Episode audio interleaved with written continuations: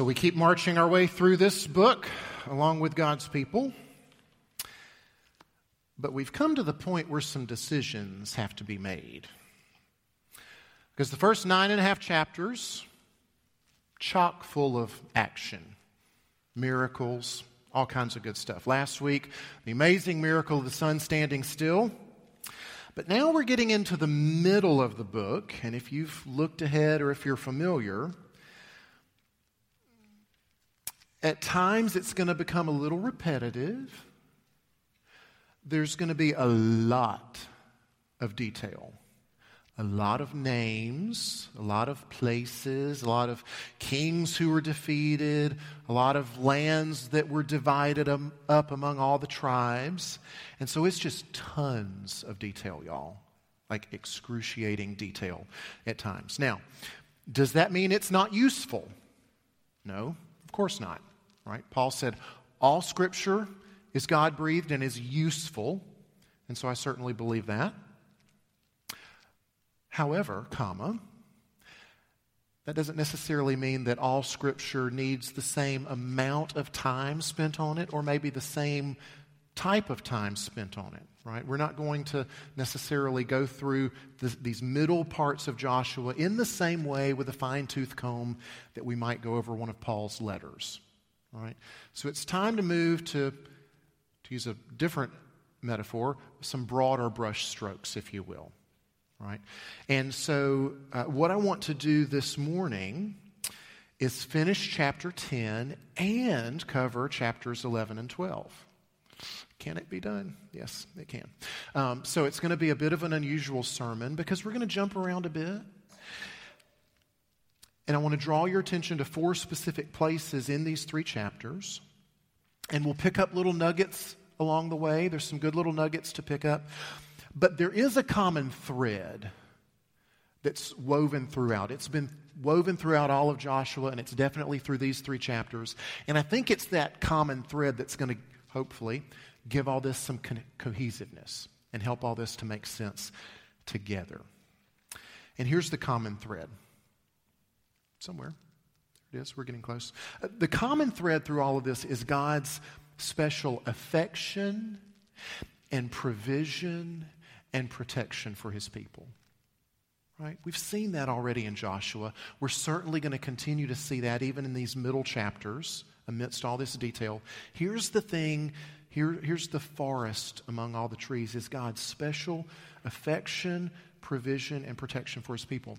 And if we're watching for it, when we see it, it's absolutely amazing. It's, it's stunning, really, if we can keep ourselves from getting too used to it if we can keep ourselves from beginning to take it for granted, it's all over the place. And it is amazing what he continues to do for his people over and over and over again. So, on the one hand, it's amazing.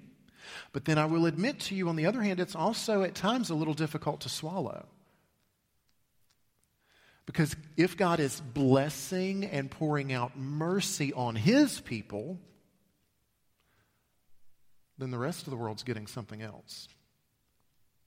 Right? They're getting justice instead of mercy. They're getting the judgment that they rightfully deserve instead of blessing. And so, admittedly, at times that's hard to swallow. Now, in just a moment, I'm going to ask you to stand for the reading of, of the first of the, of the three passages that you have there in your worship folder. And, and again, there's nothing magical about asking you to do this. It's just a, a good, helpful way for, for our our bodies to remind our hearts and our minds of how we're approaching God's Word. That we're approaching it reverently, submissively, uh, recognizing the authority that it has in and over our lives. Now, this first passage is going to pick up from last week, where the five kings, if you remember, had joined forces to try to fight against Gibeon and against God's people. And we know the outcome. Their armies were soundly defeated these five kings were captured, and this is where this first passage picks up. So stand if you're able for the reading of this first section, Joshua 10, verses 20 through 26. When Joshua and the sons of Israel had finished striking them with a great blow until they were wiped out, And when the remnant that remained of them had entered into the fortified cities, then all the people returned safe to Joshua in the camp at Makkedah. Not a man moved his tongue against any of the people of Israel. Then Joshua said, Open the mouth of the cave and bring those five kings out to me from the cave. And they did so and brought those five kings out to him from the cave the king of Jerusalem, the king of Hebron, the king of Jarmuth, the king of Lachish, the king of Eglon. And when they brought those kings out to Joshua, Joshua summoned all the men of Israel and said to the chiefs of the men of war who had gone with him, Come near, put your feet on the necks of these kings. And they came near, they put their feet on the necks. And Joshua said to them, Do not be afraid or dismayed. Be strong and courageous, for thus the Lord will do to all your enemies against whom you fight. And afterward, Joshua struck them put them to death, and he hanged them on five trees, and they hung on the trees until evening. May God bless the preaching and the teaching of his inspired, inerrant, infallible, and authoritative word. Let's go to the Lord in prayer.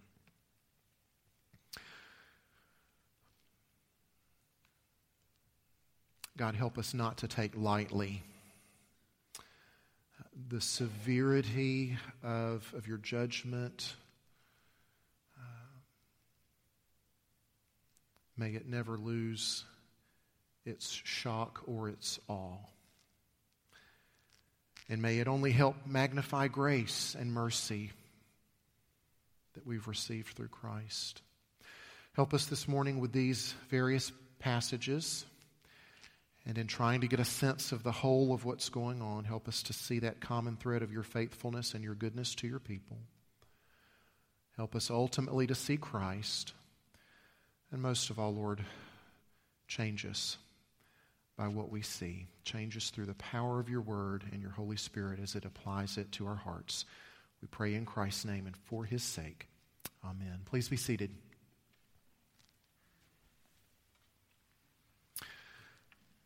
So it's pretty easy to see that common thread in this first section.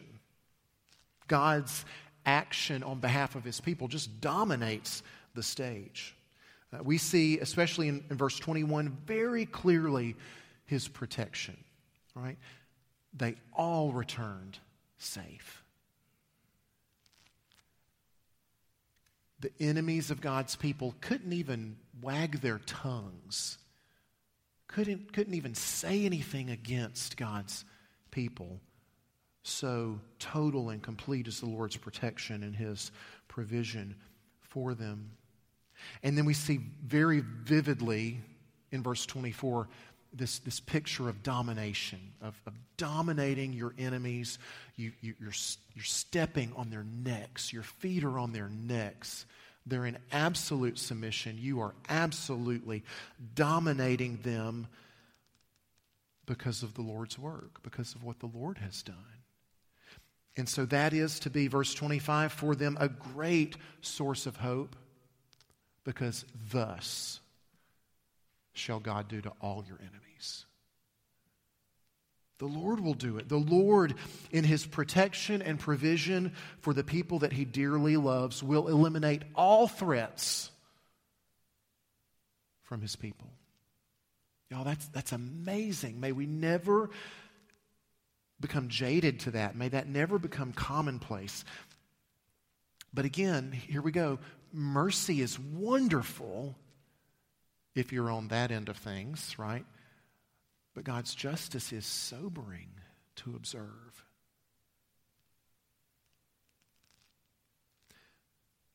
The rest of chapter 10, 20 verses or so, uh, you can go back and read that sometime. You'll see that the lands of these five kings are captured. Right?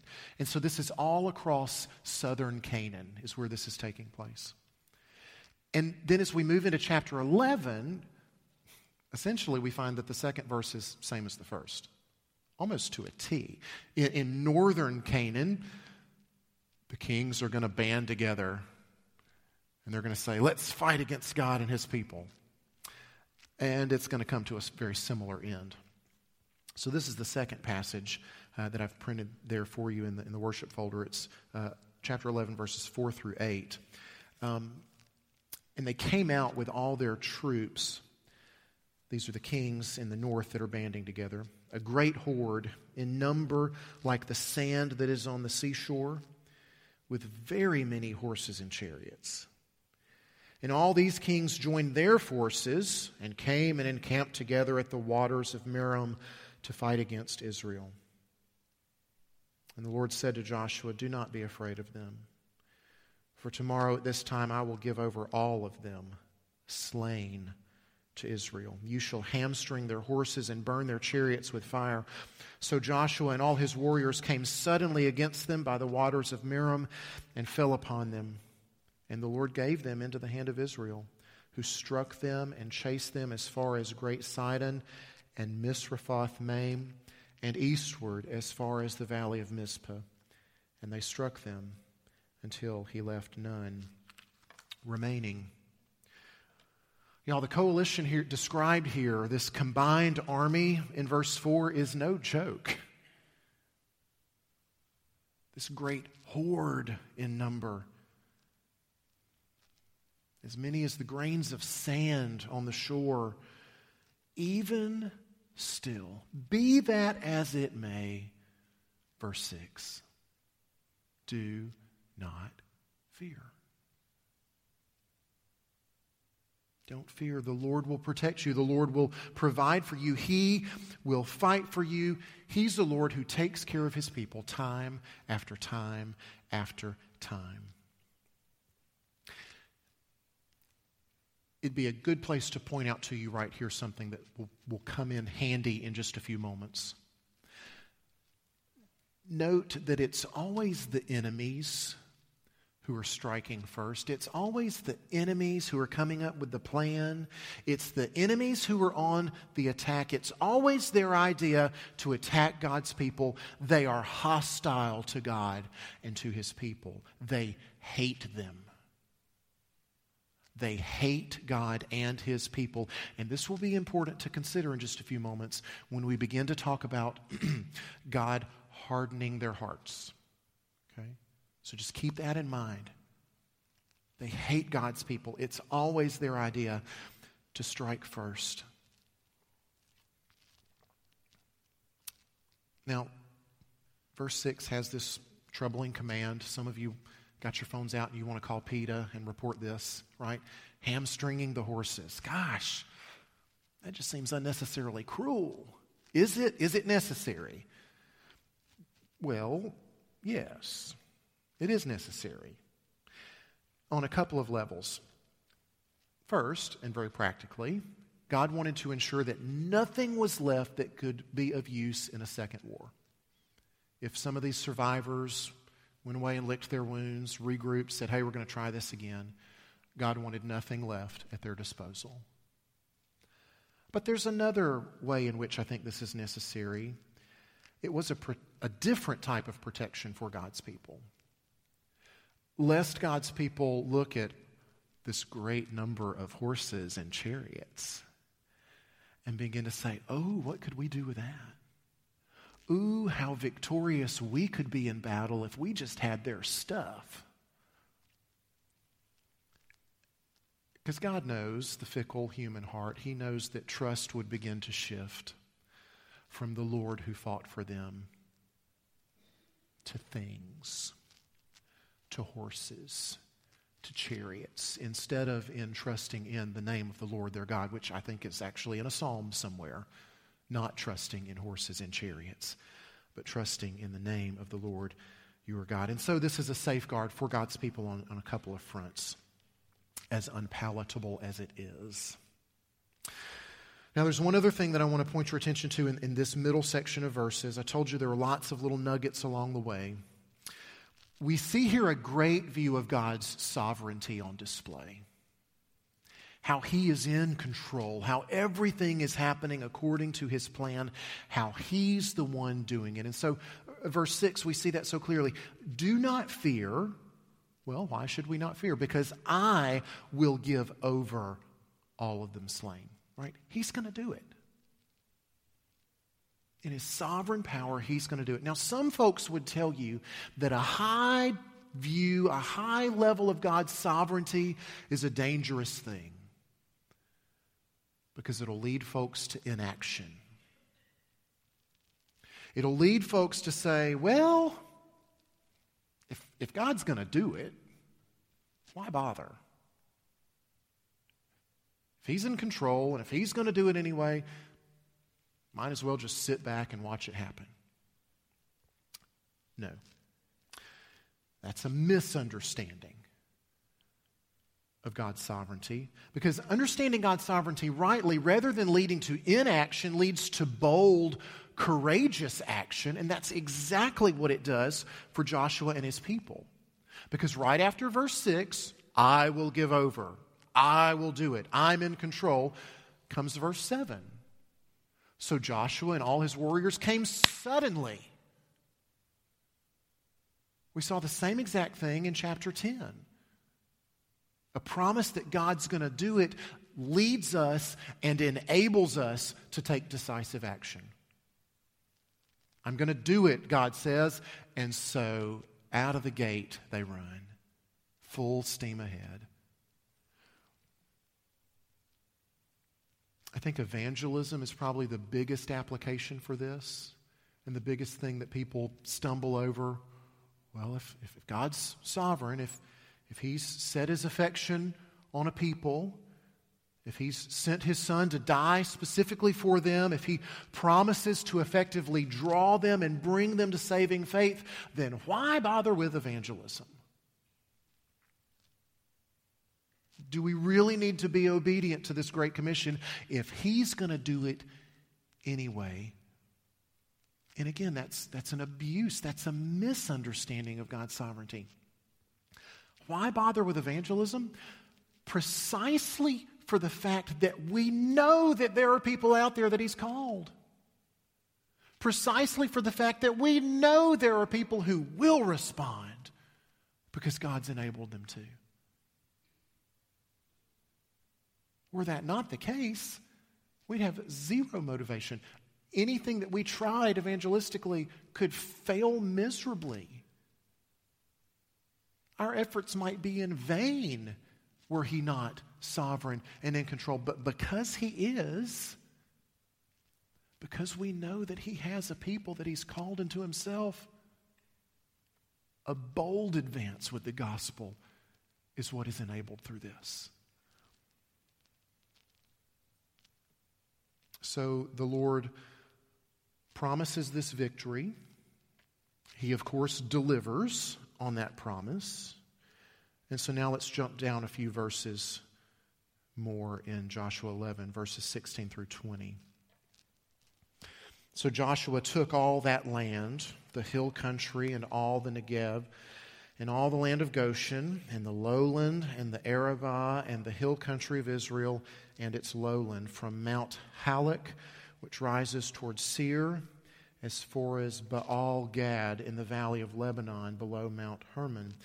And he captured all their kings and struck them and put them to death. Joshua made war a long time with all those kings. There was not a city that made peace with the people of Israel except the Hivites, the inhabitants of Gibeon. They took them all in battle. For it was the Lord's doing, oh boy, to harden their hearts that they should come against Israel in battle, in order that they should be devoted to destruction and should receive no mercy, but be destroyed, just as the Lord commanded Moses. First, the easy part of this, verse 18. Y'all, this took a long time.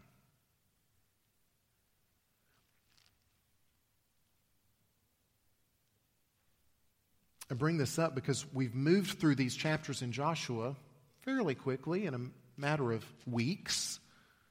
And it's, you know, it's action packed and it just seems to be happening pretty fast, one victory and one miracle after another. But Scripture makes a point here to tell us uh, this took a long time. Scholars think that it probably took between five and seven years to cover what we've covered so far in Joshua in actual time. And that's a good reminder for us Because the Lord is faithful to his promises. He is faithful, and in his time, he will be faithful. But he just might not be in as big a hurry as we often are. I don't think this is more evident than in our sanctification, in our growth as Christians, in our being conformed to Christ, because He has promised to do that. That is clearly His purpose from Scripture, from Romans 8. He's called us to Himself that He might conform us to Christ. That He might grow us up in Him, that He might complete the work that He began. That's His promise. But His ways are often a lot more like a crock pot than a microwave, right? Um, it takes a while for this old, tough heart to be tenderized. And so that's important to consider from this section. Now, there's also this other part from these verses. Could have just skipped right over it, but no, I can't leave well enough alone. I have to go looking for trouble. Verse 20 For it was the Lord's doing to harden their hearts that they should come against Israel in battle. Something similar that we've seen recently in our Trinity Together readings through Exodus, right? The hardening of Pharaoh's heart. Now, what do we make of that? Does that make God somehow the author of evil? What is, what is going on? If God is hardening their hearts, then, then how can they be, they be held responsible for what they do?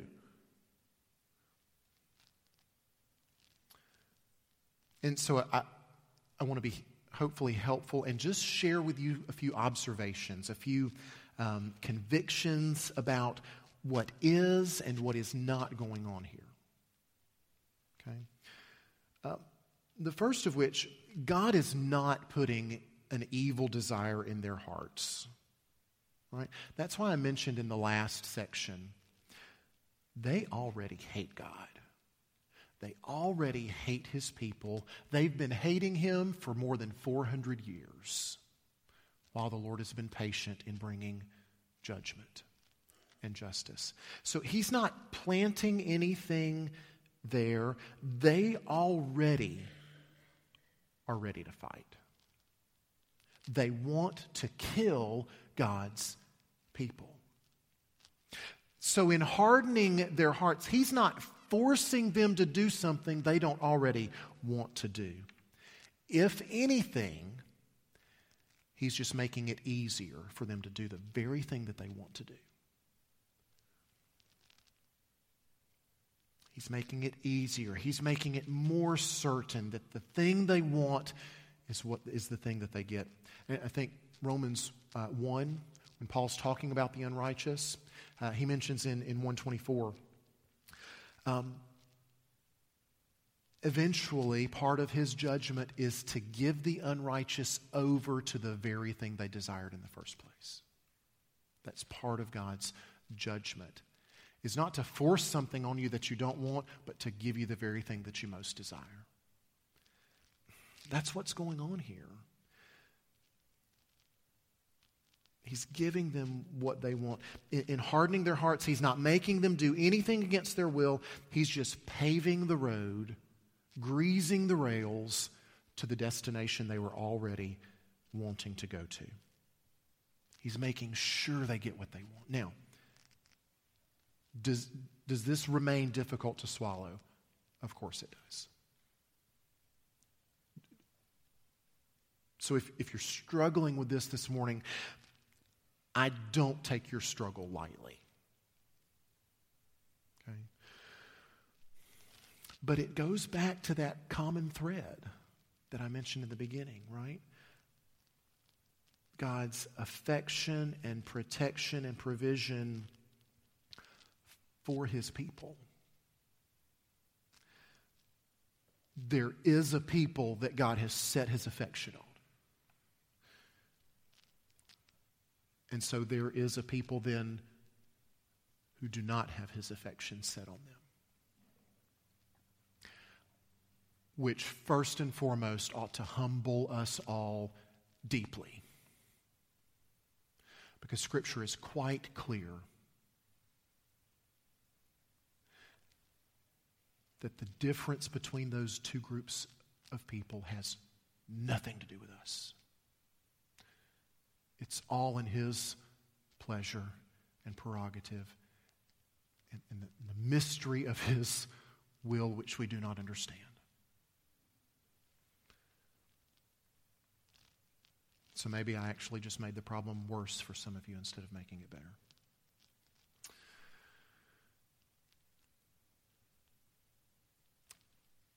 And I'm just going to let it hang there and let you wrestle with that. The final section I want to draw your attention to is chapter 12. And you'll notice there's no part of chapter 12 printed here because I'm not going to read any of it to you. In essence, it's just two lists. It's a list of the kings defeated by Moses, so we're going back in time to remember some stuff, and it's a list of all the kings defeated by Joshua. So there are two kings defeated by Moses back in the day Sihon and Og, and this, these were east of the Jordan before they crossed over. And so this was the very start of possessing the promised land. Right? This is back in Numbers 21, if you wanted to go back and, and read about it for yourself. Two kings by Moses, but 31 kings by Joshua.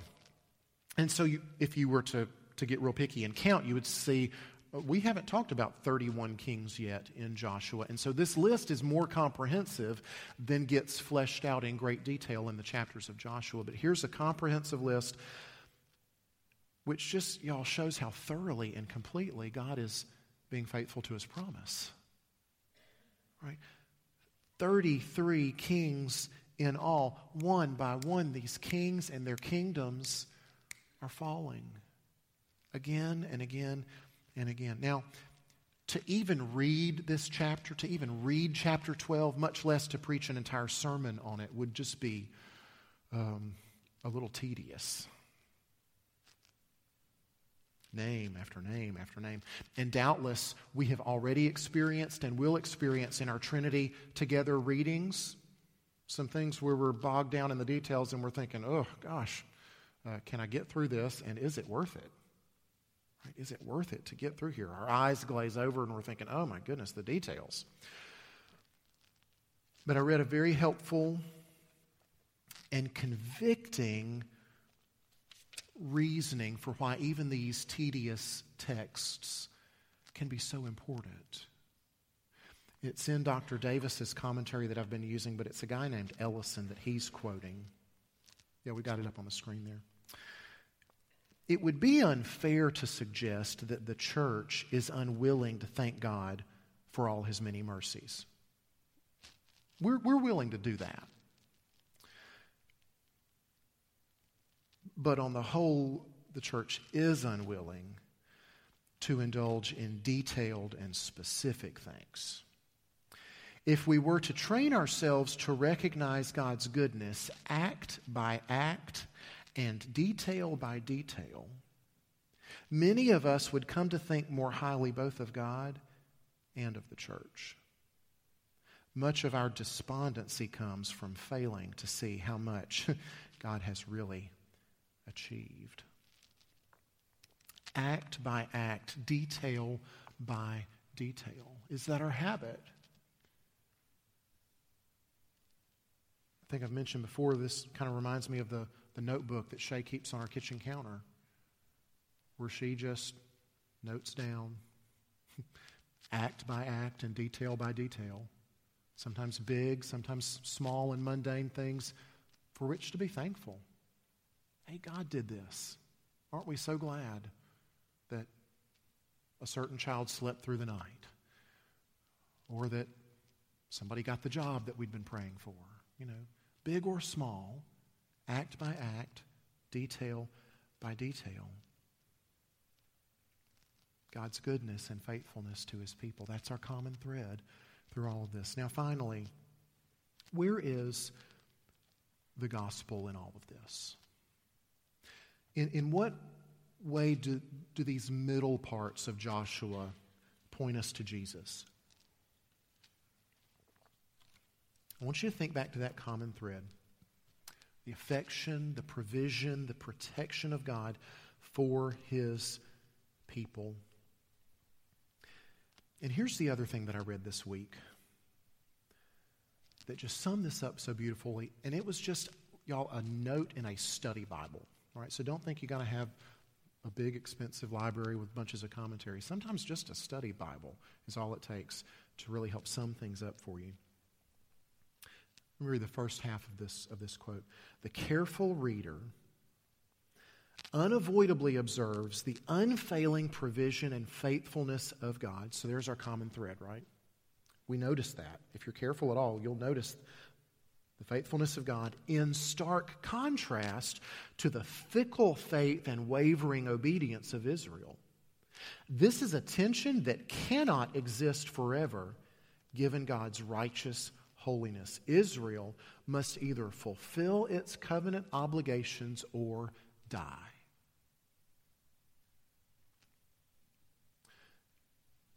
So, the more we see this common thread on display, the, the more examples we see of God's faithfulness, of His love, of His protection, of His provision, and y'all, there's lots to see here. There's so much of that to see here. You begin to sense this imbalance. Right? God is so faithful, He's so good. And His people are a wreck. And things are all out of whack. A faithful God and a faithless and disobedient people, y'all, and eventually something's going to have to give. And eventually it does. And so here's the second part of that, of that quote in Christ, who is the true and final Israel. All this is fulfilled. In Christ's life, death, and resurrection, God's justice and holiness are fully upheld.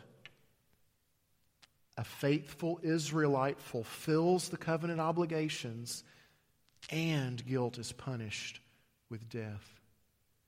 And God's people looking to God to fight on their behalf, emerge freely and fully exonerated. Y'all, that's where the gospel is. All this faithfulness, all this affection and provision and protection, while it is freely received by God's people, it was not cheap. It was purchased at a great, great price. Price of which was paid in full by our faithful Savior. Let's pray. Oh God, would you show us the usefulness of even these middle chapters in Joshua? Would you show us your gospel grace even in the tedium and the monotony, the details that are hard to get through? That we might not even understand at first why they're there or what they show us, would you, by the power of your Spirit, open up our eyes that we might see this common thread, indeed through all of Scripture, your affection, your protection, your provision for your dearly loved people. The people who, through Christ's work, is now a body, a church. Would you embolden us to courageous action because you're in control, because you're faithful and true and good? Help us, we pray. In Christ's name and for his sake, amen.